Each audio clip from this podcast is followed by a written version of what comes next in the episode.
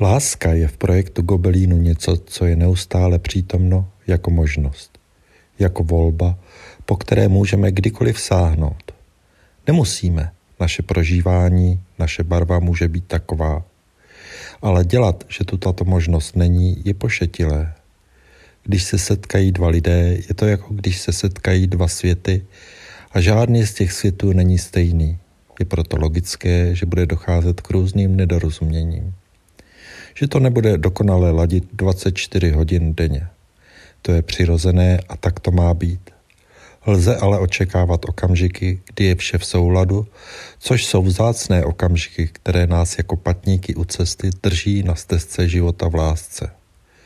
V důvěře v to, že vše má svůj řád a směr, že naším prožíváním vzniká neustále další a další pokračování rozměrného a nádherného gobelínu, jehož jsme se stali součástí.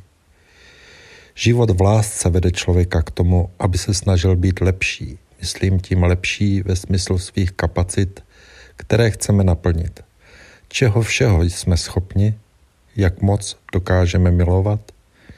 Nezajímá vás tato otázka? Na počátku se lásce učíme.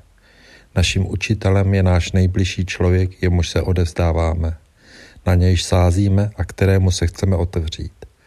To, co s ním prožíváme, nás vede na cestě k osobnímu růstu, který je jemný, ale neustálý.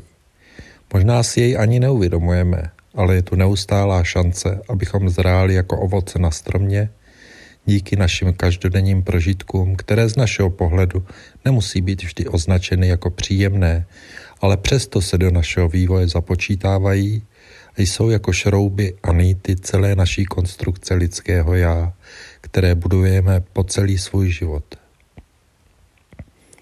Je nesmírně cené zúčastnit se budování takového vztahu, který je obepnut okolo stromu lásky, který nám dovoluje být sebou samými, být nedokonalý a přesto být přijímání. Vůči vnějšímu světu možná občas nasazujeme ze strachu masku, která zakrývá naše nitro, abychom přežili.